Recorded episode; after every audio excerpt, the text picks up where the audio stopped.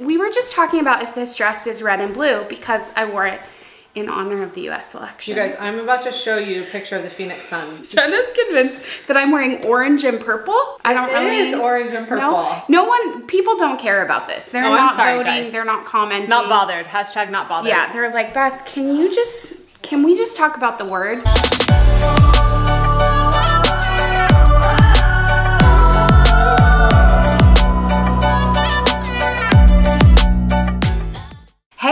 I'm Beth Davis and welcome to Teachable Tuesday. I can't wait to share my heart with you today. Would you pray with me?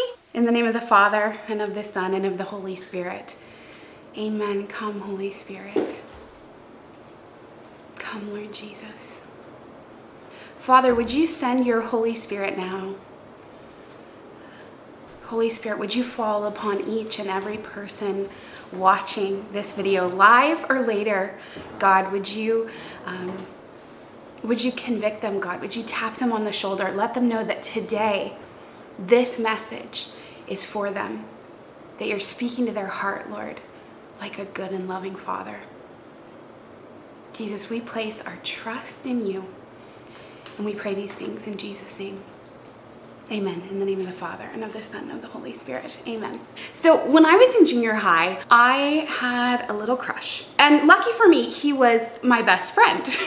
so, I nursed this crush for my junior high best friend for years, right? All through my pre-teens, right? I had a crush on a wonderful boy who happened to be in a big group of great kids. We had this awesome group of friends. We hung out together on the weekends. We had special parties. We heart attacked each other's rooms. We slept over on the trampoline. It was the greatest. It was idyllic, truly. This best friend and I, we would stay up late, we would talk on the phone, right? Kind of make all these plans, pour out our hearts. We would go to the movies together and we would secretly hold hands. Don't tell my mom about that or his mom. I had this sweet relationship with my best guy friend in junior high. The thing is, we actually never talked about it, never talked about our feelings. I never said anything. I was too nervous, right? I would just take what I could get. And he never really said anything. I mean, he sort of said things about how he felt about me, but we never had the talk. We never had the DTR. We never defined the relationship. And I wonder if maybe some of you are like me and my junior high crush, my junior high best friend.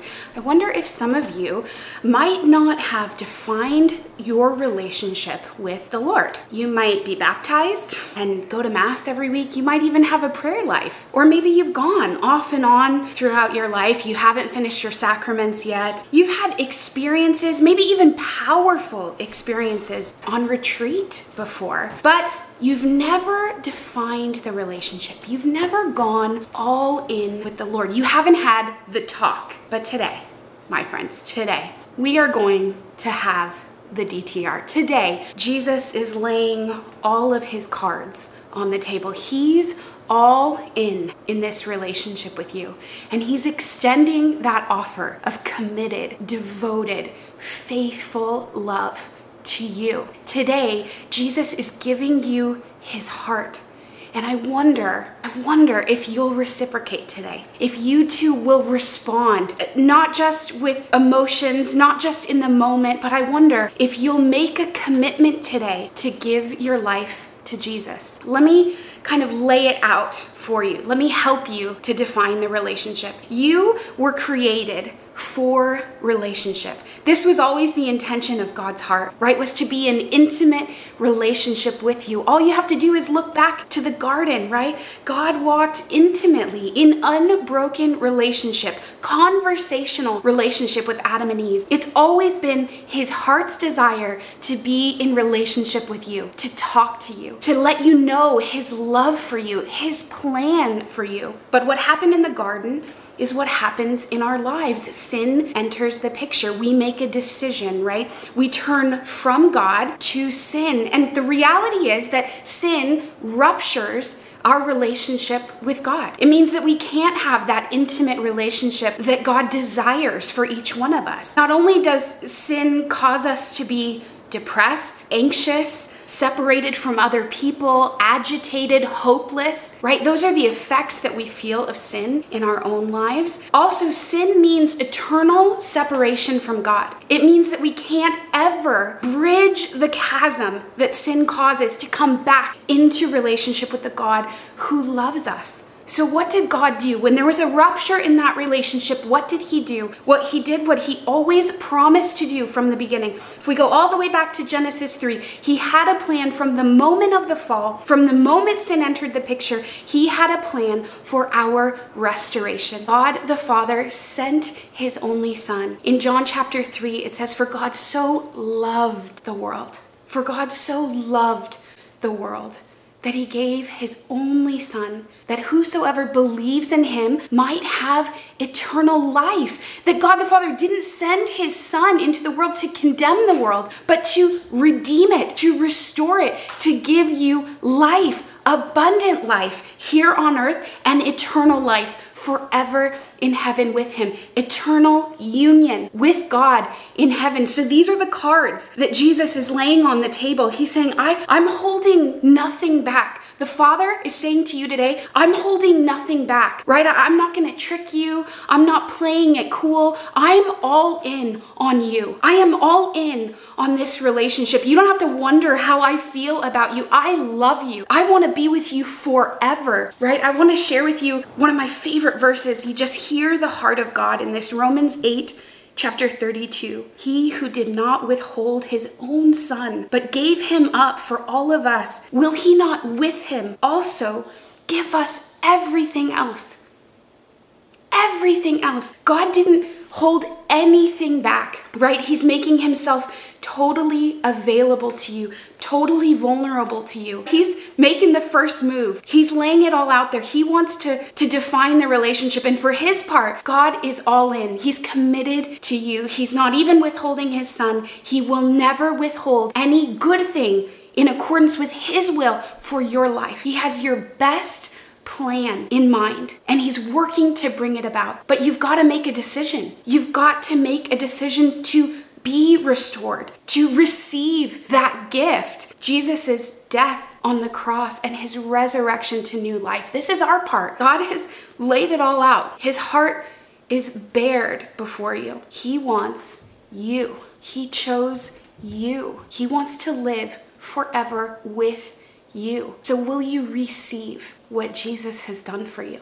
Will you be restored into relationship? Will you make a decision, not just for today, not just when it's convenient, but today, will you plant a flag in the ground and say, This is it for me? I'm giving my life to Jesus. No matter what comes, I will follow you, Jesus. Will you make an act of faith today that there's no turning back? There's no turning back. You're going to follow Jesus for the rest of your life. This is what God is offering to us relationship, restoration, reconciliation.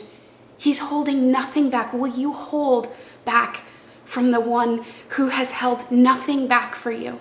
If your heart right now is longing to receive that love, to receive forgiveness, right? You know there are things in the way that have prevented you from really following God or, or accepting his invitation to relationship, I want to invite you to pray right now, right where you are. Doesn't matter what you're doing, there's no better time than right now to decide to give your life to Jesus. Maybe this is the first time. Maybe you just tuned in and you, you don't know anything about Catholicism, the church, Jesus, blessed is she.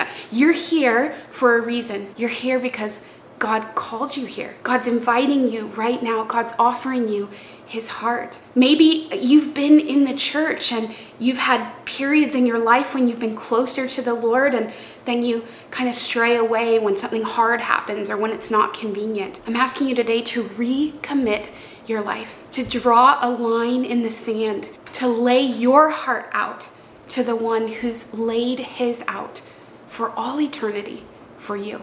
Would you pray with me? I'll read this prayer and you just repeat after me. Father, I believe that you know me and love me.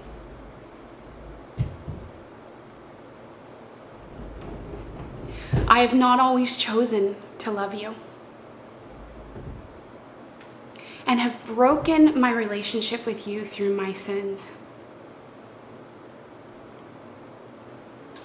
Thank you for sending your son, Jesus, who proved your love to me on the cross. Lord Jesus, I open the door of my heart and I invite you to be at the center of my life.